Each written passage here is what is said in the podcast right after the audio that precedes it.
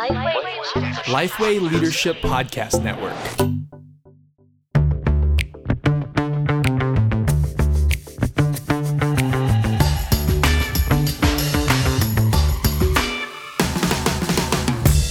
G'day, I'm Scott Sanders. And I'm Derek Hanna. Welcome to The One Thing, a podcast designed to give you one solid practical tip for gospel centered ministry every week.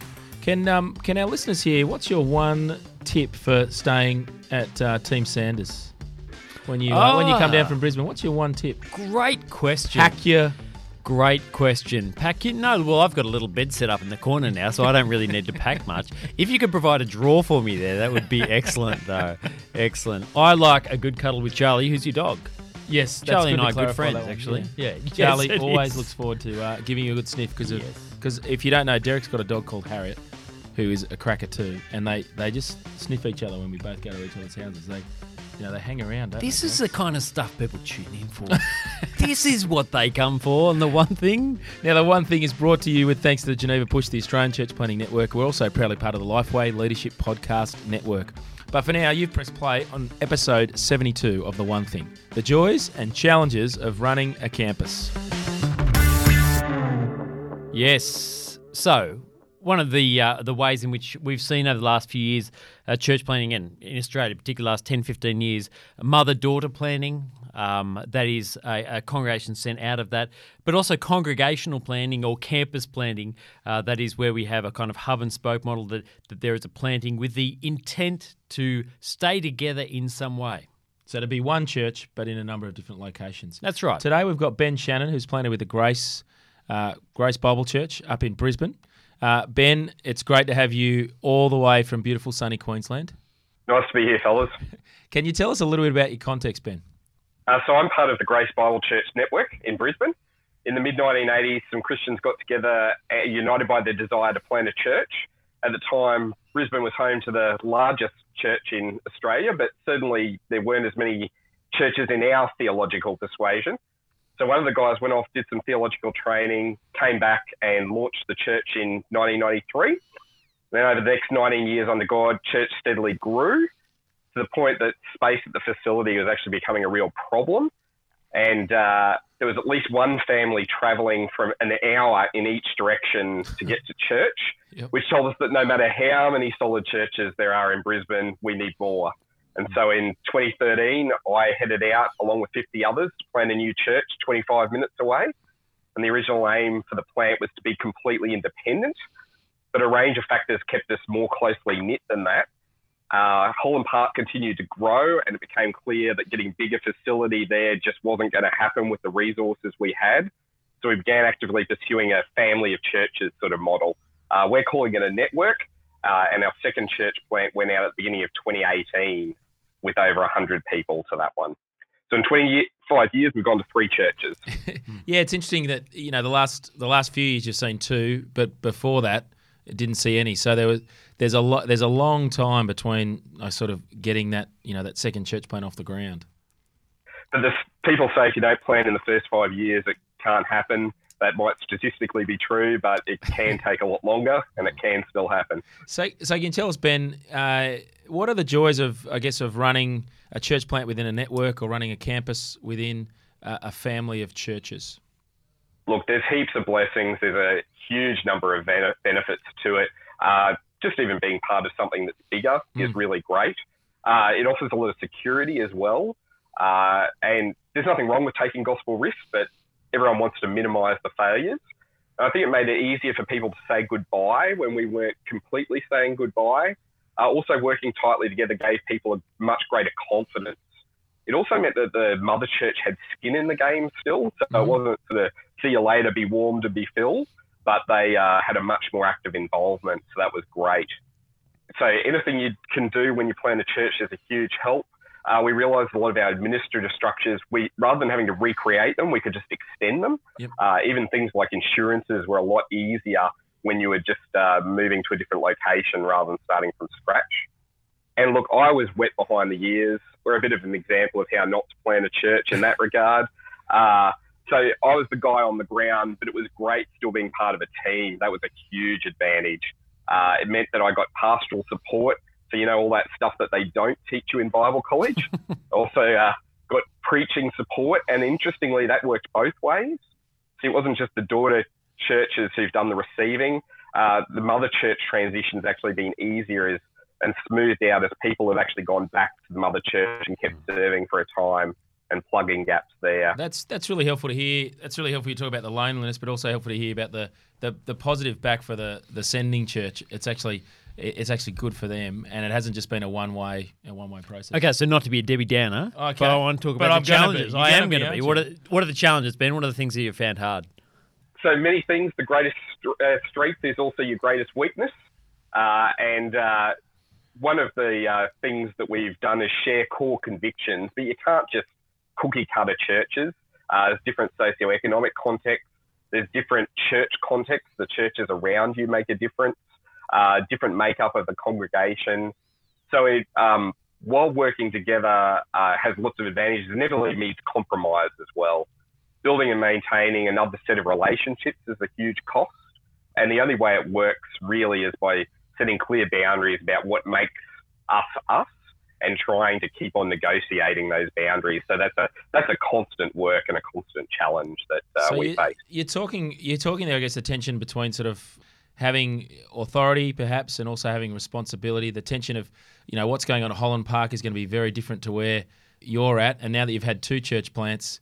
You've got two very different, you know, circumstances and places which are, are, very different. But, but as you said, there's some shared convictions there, but different uh, expressions of those shared convictions, just because of the people and the place that you're trying to reach. How have you dealt with that tension between, you know, seeing what needs to be done on, on the ground, but being part of something bigger, of wanting to do your own thing, you know, when it looks like it'll be stacks easier and, uh, you know, to, to go your own way? Uh, yep, this is the gift that keeps on giving, the uh, challenge that keeps raising its head. Uh, so Wade Burnett talks about uh, going from the extreme of centered, central decides through to campus decides. Yep. Um, and so there are some things we want to be the same on. Uh, there's other things we want absolute freedom on as well. Uh, so what we're up until this point, it's largely been organic, and we've just been able to work that out as we've sat around a table and discussed that together.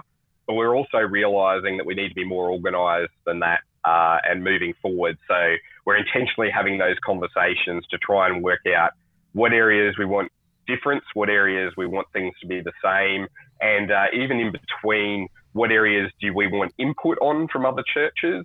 What areas do we want to give input on?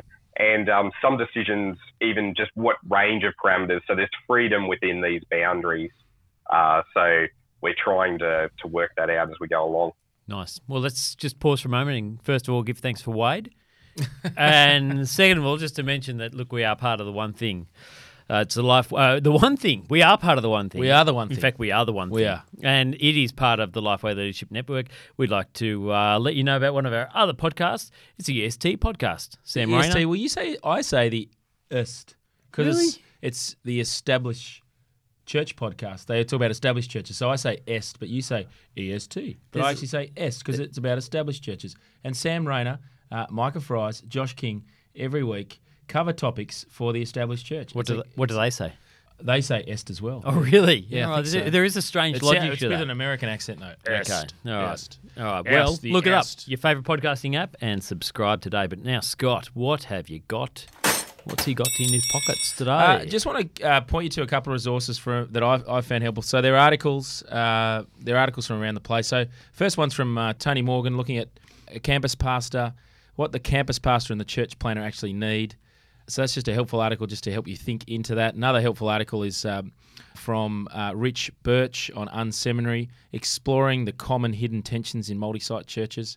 Uh, so that's another a great podcast to listen to as well, just to think about the uh, the tensions as well.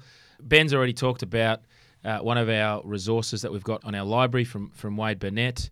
Uh, so we'll put in the show notes a link to that as well. That's really helpful just to think about those tensions uh, that Ben's already uh, you know quickly opened up. And then the final one, LeadNet are a, a research organisation in the states that spend a, lot of time talking about multi-site. Well, they've asked the question, what makes a great campus pastor? And I reckon that's a really helpful one uh, to think into as well. So I realise these are American resources, but I, I sent this one out to a number of uh, campus pastors around Australia and got, had a great conversation. Uh, what makes a great campus pastor? Excellent. Okay, uh, back to the questions for Ben. Ben, let's push into how is it that you make decisions at, at Grace Bible on your campus? Like, when do you know you can just make it internally? When do you need to uh, negotiate? And yeah, what's the framework around that? So we've got a secretariat eldership over each location. Uh, that hasn't always been the case though, but that's where we're at now. Um, so we're actually finding we need to, uh, so we make decisions internally with that eldership, but we're finding we need to get all the elders in one room a couple of times a year as well, which is proving a bit of a challenge. But to make some of those really big decisions together uh, to um, to make that happen.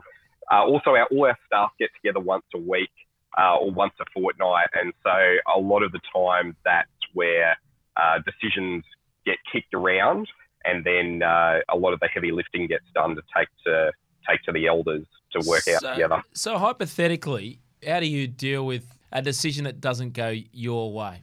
You know, so there, there, there sounds like there is some clear boundaries there, but what happens when you really want to, you know, get another staff member, for example, or you really want to explore this mission possibility, and the group says no, the team says no. So relationship is key, trust is key. Yep. Uh, that's that's the only thing that makes this work uh, is trust and relationship. So uh, being able to talk about anything, being able to put anything up on the table, and being honest with one another. Being able to trust that when everyone else closes down that conversation, that there's good reason for that, uh, and being able to understand where they're coming from to uh, to do that. So uh, no doubt we'll hit that at some stage, but at the moment, uh, relationship is what allows us to navigate that. And you grew So up. that's what- you've grown up in the church, so that so in some senses you've been you, you've been raised up f- through the church. How's it gone when you've employed someone outside the church? What advice would you give to uh, another network of churches thinking about this? Uh, so we've learned that that is tricky, uh, and there's so much more than just theological conviction that's there. It's also uh, philosophy of ministry Mm. uh, and how will you work together uh, fits into that as well. Yep. And so uh, we're moving towards trying to raise guys up from the inside uh, so that we get to see them, they get to see us, and we just avoid some of those unfortunate situations of uh, where things don't work out the way people expect it to. You So, need uh, you need to build a leadership pipeline. Can can you That's tell the buzzword. can you tell us Ben how have you how have you as a network of churches dealt with the sort of preaching load? I'm assuming you've all got you know video campus and and you, they beam in Craig. That does sound like Each Ben week. actually. That video campus, yeah. Yeah, absolutely. That's totally us. Uh, no, we've. Uh, I guess we've kind of gone the opposite way. So uh, we do something that's uh, a little bit different. Uh, we get together once a week uh, or once a fortnight still and uh, hone one another's sermon. hmm So that helps us stay tight knit and kind of know where we're going. But because we invest so much in preaching, we realise one of the advantage of a multi-site is there's a whole bunch of people who haven't heard your sermon before. And so we've been thinking about how we can get some leverage out of that, how we can use that to our advantage, especially when we're investing so much effort in it. We've tried some preaching rotation hmm and uh, others can learn from our mistakes. So we tried swapping for a term between churches. Uh, now, there were good things about that. It meant you got to run a whole series off again and freed up a lot of time.